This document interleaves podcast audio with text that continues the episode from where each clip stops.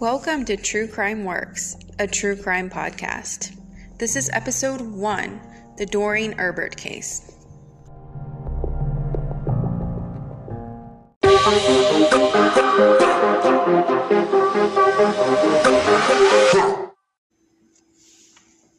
Everyone that knows me knows I absolutely love Halloween.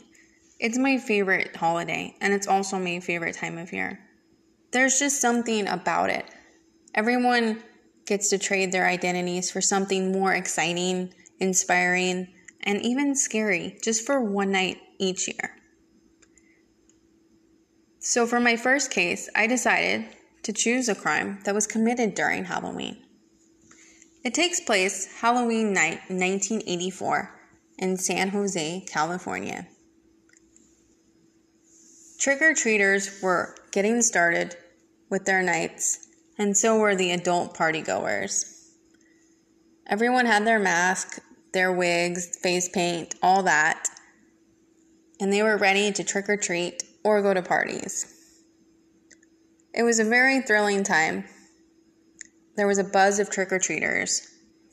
So during this, no one really seemed to notice that there was this lone man in a wolf mask across the street from 31 year old Doreen Erbert's suburban home. He blended right in. But what the neighbors failed to realize was that this monster was anything but pretend.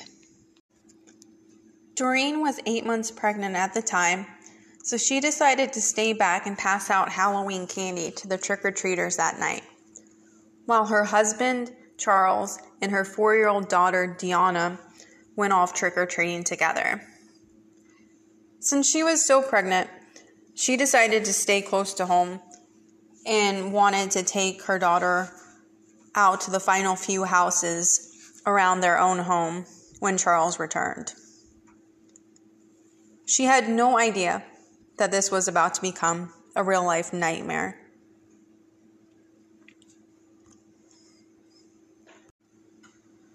After a successful night of trick or treating with his daughter, Charles comes home. He kisses his wife goodbye before he leaves for a quick errand just to the local liquor store. He had no idea that the next time he would see her, she would be bleeding to death on their entryway floor. So after Charles leaves for the store, Doreen and Deanna continue to pass out candy for the trick or treaters. And Charles, he warned her that, you know, hey, it's getting late. Maybe you should lock things up and call it a night. But it was really hard for the two of them to refuse candy for the neighborhood children because this was such an exciting night for them. One family that left Doreen's house did notice this man in a cartoonish wolf mask standing still across the street. What's weird about this is he was just standing there, still as stone, and he also didn't have anyone with him. It was just this adult in this cartoonish wolf mask. But still, it's Halloween, so they really didn't think much of it at the time. So the doorbell rang one last time. Doreen and Deanna had their candy in hand and they expected to find a gleeful neighbor in costume. But what they found was the man in the wolf mask. Now, Charles returned from the liquor store 15 minutes later. And when he came home, he noticed that the door was unlocked and he thought, well, that's kind of weird, but she probably just forgot to lock it up after she passed out candy. So he just entered the home and didn't think much of it at all. But instantly he found out he was very wrong. He was met with a heartbreaking scene that would last with him forever. His wife lay there bleeding on the floor of the entryway. And what's really sad is a slight distance away, her eight month fetus lay separated from her body, deceased, on the living room floor. Now, Charles didn't really know what to think. At first, he thought, oh no, maybe she had some kind of miscarriage or something like that. But within seconds, he realized that there was something darker at play. Doreen was missing a hand, which he saw lying across the room from her. So he didn't know where his daughter was, but he was able to find her after only a few minutes. She was trembling across the room for him. She was safe and unharmed, but of course was deeply traumatized from everything she had seen and heard. She told him everything, and what's really, really heartbreaking is she said she heard the baby crying before it died. Charles moved Deanna to the kitchen to sh- shield her from seeing anything else. He then tried to somehow stop Doreen from bleeding by blocking the hole from her severed wrist, but soon he realized that she was bleeding all over her body from wounds all over. Somehow she was still alive, though. So frantically, he runs and calls 911, but while doing this, he slips and falls on his wife's blood. And he's completely drenched at this point in her blood. He's also unable to reach the emergency service. It might be busy or he got a busy tone or something like that. But he's able to call the fire department who sends the emergency services right away. So they arrive and they take Deanna to a neighbor's house so she doesn't have to see anything else going on. Now, at this time, Charles is pleading with them to go with his wife in the ambulance to the hospital, but instead, he is refused and they place him in handcuffs. Now, the police note that there is alcohol on his breath, and of course, there's blood all over his body because he tripped on his wife's blood, and it's all over his body at this point. Now, they didn't want to take any chances, they were just doing their job. He looks like a possible suspect at this point, for sure. They didn't want the murderer to get away. So they placed him in the cop car. Now he just kicked and screamed and was angry and tortured at this point. And the idea of being separated from his wife while she was going through this, going to the hospital, just killed him inside. And he could not take it. So he was acting hysterical. And sadly, Doreen died before she even made it to the hospital. So Charles never got to say goodbye to her. Investigators searched Doreen's home, and it looked like a scene out of a terrifying horror movie. But unfortunately, it was real. There was blood everywhere. Everyone that came into the house, the paramedics and everyone, tracked blood. And there was blood splatter literally everywhere. It was the front door, the ceiling. And there was even blood on the jack o' lantern that was carved by the family for the holiday, which is pretty eerie. The police did find the wolf mask that was abandoned on the front porch of the home, and they quickly realized that it did not belong to anyone that lived there. In only a matter of hours, the police began to realize hey, Charles Promley isn't our guy. And they began to switch their attention to Doreen's first husband. His name is William Michael Dennis, or Mike, as he was called by his friends and his family. So, why would Mike commit such a murder? Well, Mike and Doreen have a really complicated and also a sad, tragic history together. You see, eight years before her murder, Doreen gave birth to her first child, Paul, the son of her first husband, Mike. The two of them were married less than a year after meeting, but their marriage sadly was brief and unhappy. There were rumors of affairs and there was financial stress. Mike lost a job during that time, which put them in a constant state of stress. And parenting a young child, they just realized that they were not right for each other. So they divorced shortly after their son was born in 1977. So Doreen was granted primary custody of Paul, and then he would spend his weekends with his dad, Mike. There are a lot of accounts out there that Mike was not happy about the divorce. He didn't argue about the custody situation, I don't think, because he knew Doreen was a good mother.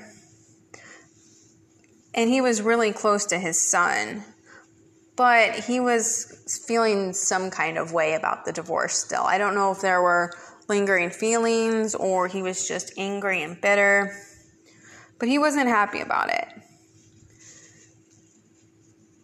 He did love his son dearly, and it was hard to let him go at the end of each weekend. And in a way, he knew that with Paul, it was a way that he could stay connected to Doreen. In 1979, Paul was just a toddler, and then Doreen remarried. She remarried Charles Erbert, and he was an owner of a local carpet store. That same year, they became parents to Deanna Erbert. Doreen moved into Charles's home, and their home had a swimming pool in the backyard, and they loved to spend time there together. But sadly, the family dog had drowned in the pool, pretty early on. So then, after that incident, Mike was concerned for his son Paul's safety, of course. He insisted that Doreen build a fence around the pool, and yeah, of course, she agreed. That's a fair request, sure. But unfortunately, the fence didn't stop tragedy from occurring. 1980, Paul was only four years old Somehow he climbed through the fence and drowned in the backyard pool. He was on life support for one week before passing away in a hospital bed. After this very sad tragedy, Mike grew increasingly depressed, which is pretty normal considering the death of his son at first, he blamed himself because that morning, Paul said he didn't want to go home to Doreen's. He wanted to stay with his dad. So for a while there, Mike blamed himself and he said, you know, maybe it's my fault. I shouldn't have let him go to Doreen's house. He should have stayed with me. He'd be safe. All that. And then that self blame really didn't last very long, though.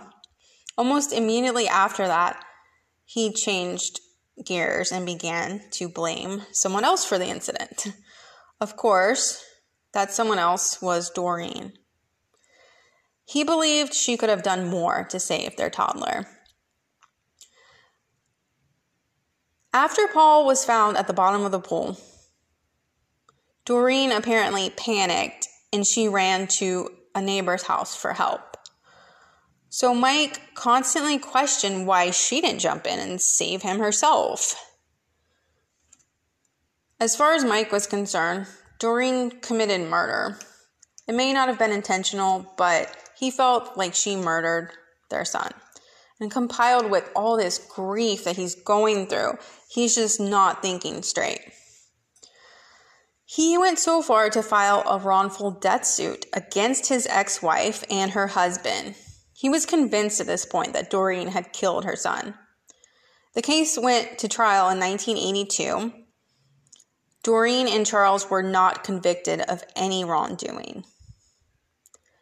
So after he heard the outcome of this, Mike wept incessantly. And he said, quote, she got away with it.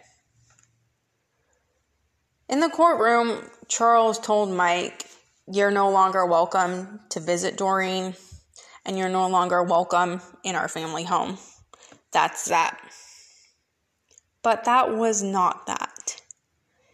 Mike could not let this go. After he lost the suit, his rage towards Doreen only deepened. He became entirely convinced that Doreen murdered his son. There are even court documents where he says, quote, she had not suffered enough. Now, at this point, even friends were noticing this drastic change in Mike's mood.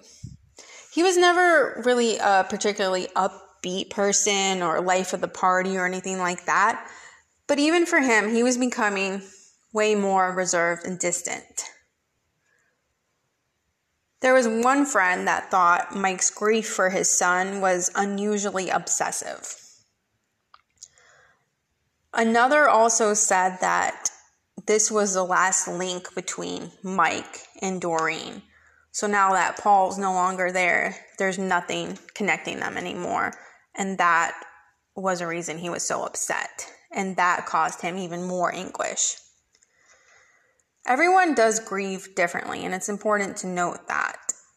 But even those closest to Mike were noticing that his behavior was different for him. And he seemed to be losing control and obsessing over this and obsessing over Doreen. In early October of 1984, Mike was demoted from his position spraying tiles used on space shuttles at a factory called Lockheed in San Jose. He took a major pay decrease from $13.53 an hour to $10.99 an hour. He was also forced to work in a new department, document reproduction, and he had absolutely no interest in it. His coworkers at the new unit described him as friendly and cordial, but Mike would often speak of his job sarcastically to his former supervisor. So he was just not in a good place. So for him, this demotion was just the next piece of bad news in a life of what seemed to be constant disappointment. His childhood was also very tough. Growing up, he had a hearing impairment, and that forced him to wear a bulky hearing aid and gave him a stutter. As you can imagine, he never fit in with his peers at school and rarely interacted with them. And when he did, it was probably not positive. Being a child is a very tough time anyway, and when you feel like you're different, that's very tough. He had to rely heavily on reading lips for conversation, so he tended to avoid it altogether.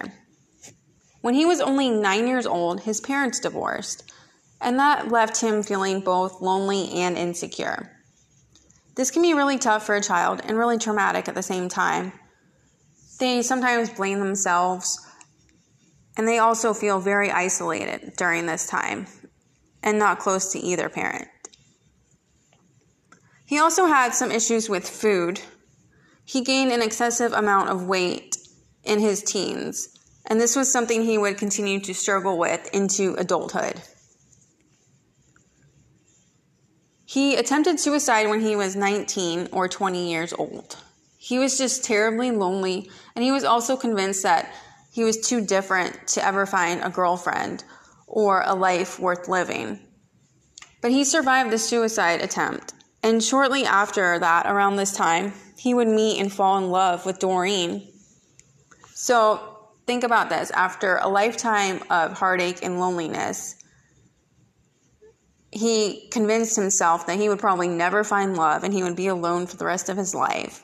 And then he meets Doreen. And he convinces himself that Doreen is the one for him and she was meant to be his soulmate. She replenishes a hope in him that he let go of years before. When their son Paul was born, he found this pure, unconditional love that only a parent and a child share. So, as far as Mike was concerned, his life is perfect, complete, and he was happier than he could have ever imagined. So, it's not surprising that the loss of his marriage and the death of his son was enough to break him. During the murder trial, psychiatrist Dr. Samuel Benson diagnosed Mike with a dependent personality disorder. This was paired with intense grief for his son's death, which caused him to become delusional. He was obsessed with trying to avenge his son's death, and he would admit to having fantasies of killing both Doreen and her husband Charles. Investigators would go on to search his house right after the murders, and then they found two handmade coffins, two handmade body bags, and two anchors. He told Dr. Benson about a fantasy of his where he was drowning Doreen and Charles in the sea. Dr. Benson said this was his only fantasy, but there are findings that indicate this may not have been true. And it's also hard to believe that anyone that's not intending to commit murder would take the time to formulate this real plan and also make handmade coffins and body bags. But he did not drown his ex wife and her new husband at sea. He became overcome with this urge, so intense, so hungry. He needed to act on it immediately. There was no more waiting, it had to happen. So, the night of the murder was less than a month after Mike's demotion. He was watching the kids trick or treating, and he became overcome with grief for his son, Paul. He saw all these costumes, all these people dressed up, and he had this idea. He believed he had a better chance of getting away with murder on Halloween because everyone's in disguise. I mean, who would be suspicious of a man in a mask? Or who would be, suspicious of a man carrying a machete in a grocery bag? Halloween kind of praises horror.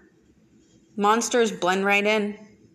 So, Mike, with his mask on his face and a machete in a bag in his hand, headed for Doreen's with one motive in mind, and that was to seek vengeance for his son. Multiple neighbors did notice the wolf masked man on the walk from his house to Doreen's, which was about six minutes, because it kind of stood out that he was one of the few adults in a costume but he didn't have a child with him. Usually, adults dressed up when they were taking their kids along. And he was also said to be standing directly across from her house, just staring in silence with the grocery bag dangling from his wrist. But it didn't really raise too much suspicion at the time because it was Halloween. Neighbors would later testify that he did stand out from the crowd due to his behavior. Because most of the people were happy kids with their parents, and he just seemed kind of off. So now, when Charles left for the liquor store, and then the neighbors retrieved their candy from Doreen and Deanna Mike made his way towards the front door. He knocked, waited patiently. Doreen answered, and she was eight months pregnant, remember this at the time, and her innocent four year old was by her side. Mike didn't even pause to think about this. He had no second thoughts or anything. He said, quote, I'm going to kill you through his mask. Now, Doreen probably recognized her ex husband's voice and demanded that he leave the house. And he didn't, so she told Deanna to hide behind the couch for her safety. And that's when Mike just started slashing. Now, Charles was only gone from his house 15 minutes. During this time, Mike would slash his ex wife with a machete. This gets pretty graphic, I'm going to warn you. You might want to skip ahead. He cut into her skull on all sides. One cut was so deep, it sliced through two inches of her brain. He severed her left hand and hurled it across the room. He chopped into her shoulders, thighs, and right breast. The very most gruesome part of this is he carved a 9 inch wound in her abdomen and sliced a 5 inch wound right beside it, all while her fetus was still inside her. He cut four times into the umbilical cord, separating her unborn child before throwing it to the side. Doreen was choking on her own blood, and Mike asked her just one chilling question quote, How does it feel to drown? He wasn't finished at this point, though. He turned his attention towards her unborn child. Now, the fetus was eight months along and only had a month before his due date, so it could have survived a premature birth. But he cut into the infant's shoulder, penis, thighs, and disembodied the bottom of his left leg under the knee. The tiny baby suffered a five inch wound through half of his body that cut through his vertebrae, liver, lung, and heart. Now, according to the autopsy, the baby never breathed a single breath. But hauntingly, as you remember, four year old Deanna claimed to have heard the baby cry, which is very eerie. After this was all done and he committed this horrific murder, Mike ran from the house. I don't know why he did this, but he abandoned his mask on the front porch and threw it there.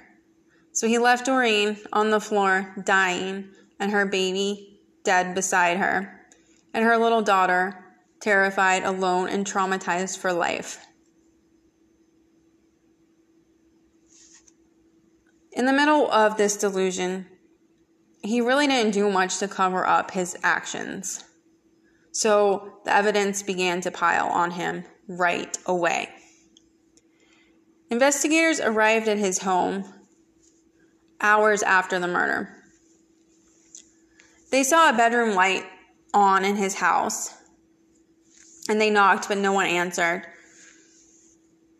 So then they called his telephone to say, hey, we're the police. We have a few questions. So he switched the light off and pretended to be asleep when he came to the door, which they're like, okay, you're already lying to us. This is not a good start. He invited them into the house without hesitation. The officer said he did not look sleepy, but kind of wired, not like he just woke up. They sat him down and told him his wife, his ex wife, Doreen, had been killed in her, a horrific murder. Without hesitation, Mike just said, quote, You're kidding. It's not the reaction most people would have, even if you're not married to the person anymore and you hear they have suffered this murder, you would have some kind of reaction, but he didn't. He was very casual about it, and that really was off putting to police. They also noticed that his fingers were covered in gauze and heavily bleeding, which Mike didn't even acknowledge or notice. They asked to see his identification, and Mike said that was in the bedroom, so they followed him there. His bed was neatly made, once again, not like he had been sleeping in it. He was also glancing at the headboard, and later investigators would find a loaded revolver on the floor beneath it. Investigators then discovered a trail of blood leading from his driveway to a washer and dryer in his garage. His car was dusty except for the windshield and the driver's door, which were wiped clean. There was blood in his car. A lot of it, actually. About a week into the investigation, there was a search warrant granted for Mike's home, and police would make a dramatic discovery. They would find the label for a Stanley 18 inch machete tucked inside Mike's bedroom closet. The machete itself was actually never found, but the police purchased one for themselves and they were able to confirm that the wounds inflicted on Doreen and the fetus could have been inflicted by that very blade. At first, Mike denied that the wolf mask belonged to him, but they were able to find a photograph of him wearing it at a party a year earlier. And there were hairs on the mask were a complete ma- match to Doreen's, even though they knew it never belonged to her. So there was a lot of evidence stacked against Mike at this time, but he denied it, even after he was arrested. He said that he cut his fingers on a kitchen knife, and that's why it was all bandaged up. But a medical examiner who examined his fingers found that the wounds were really severe. They severed nerves, tendons, and bones, which were not consistent with someone who would have a minor knife injury. There's simply no way that that could happen. It was clear that Mike was not telling the truth in pretty much anything he was telling to the police. By the time of his trial, he could no longer deny that he was the perpetrator of the killings. He would change his story. His motive, seeking vengeance for what he believed was the wrongful killing of his son, was clear. But there was one aspect he would continue to deny through the trial. He said he did not realize Doreen was pregnant. Now, this is doubtful for a lot of reasons. The first being the obvious. She was eight months pregnant, so she was definitely showing at this point when she answered the door. It was also doubtful because family members and friends of Mike's knew about Doreen's pregnancy because they lived so close together and still shared mutual friends. And some claimed that they even told Mike that she was pregnant in passing. She was a very small woman. She was less than five feet tall. So her pregnancy was pretty obvious. Even if he didn't know it before he came into the house, it would be almost impossible to not notice it at that time.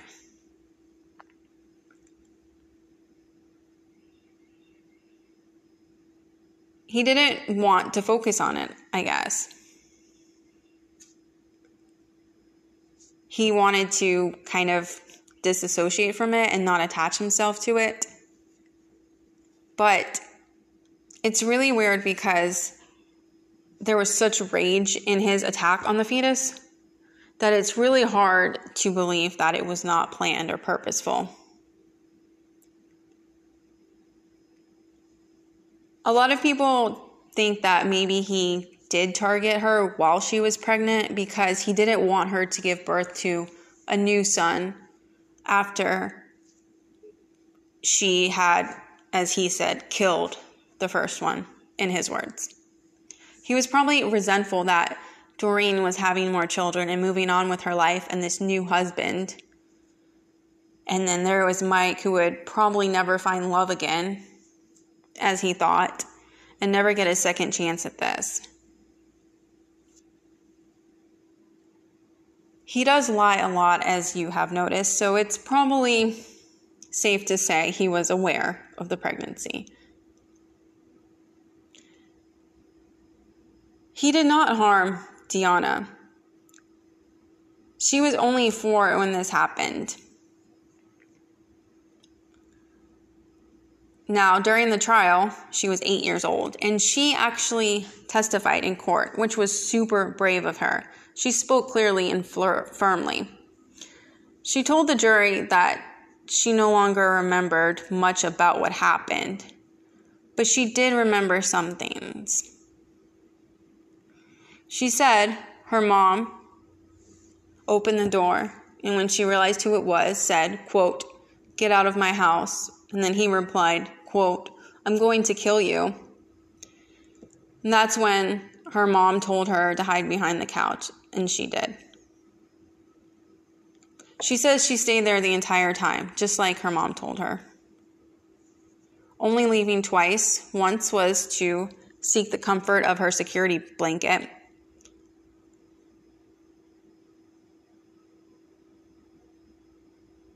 And the other time, she said she did not remember what she actually saw.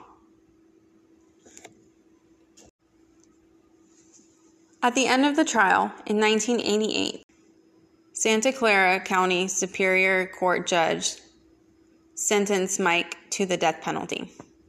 This had been recommended by the jury.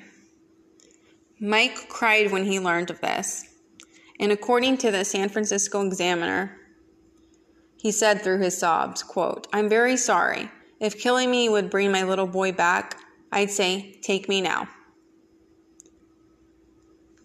Now, you would think he would use this to atone for what he did or maybe some kind of apology, but he did not go in that direction.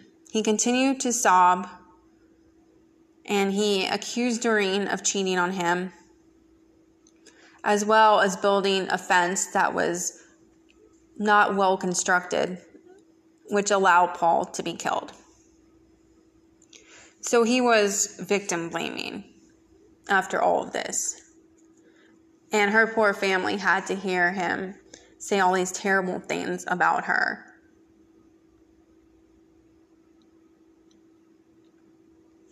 Losing a child is a tragedy that no parent should ever have to endure. Grief can be all consuming, life altering, and intensely painful.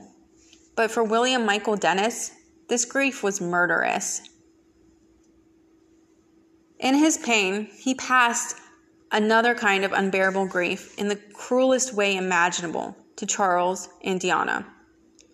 They will forever have to live with this and be traumatized.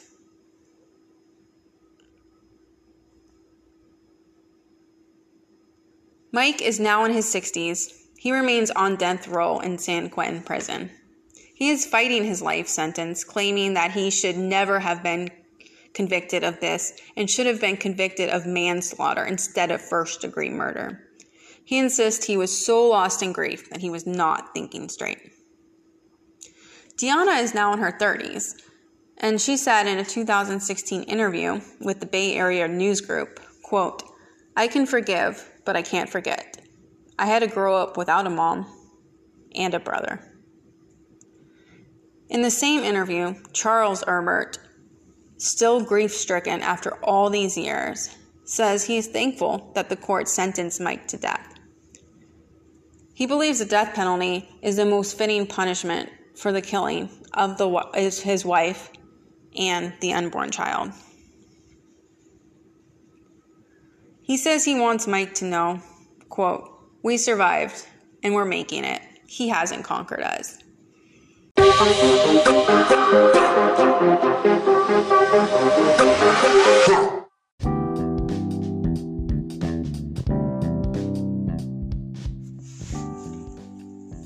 everyone, it's your host Ash. Thank you so much for listening to True Crime Works. I really hope you enjoyed the first episode. If you have, please subscribe and leave a five star review on Apple Podcast. And make sure to tell your friends. Also, follow me on Instagram at True Crime Works.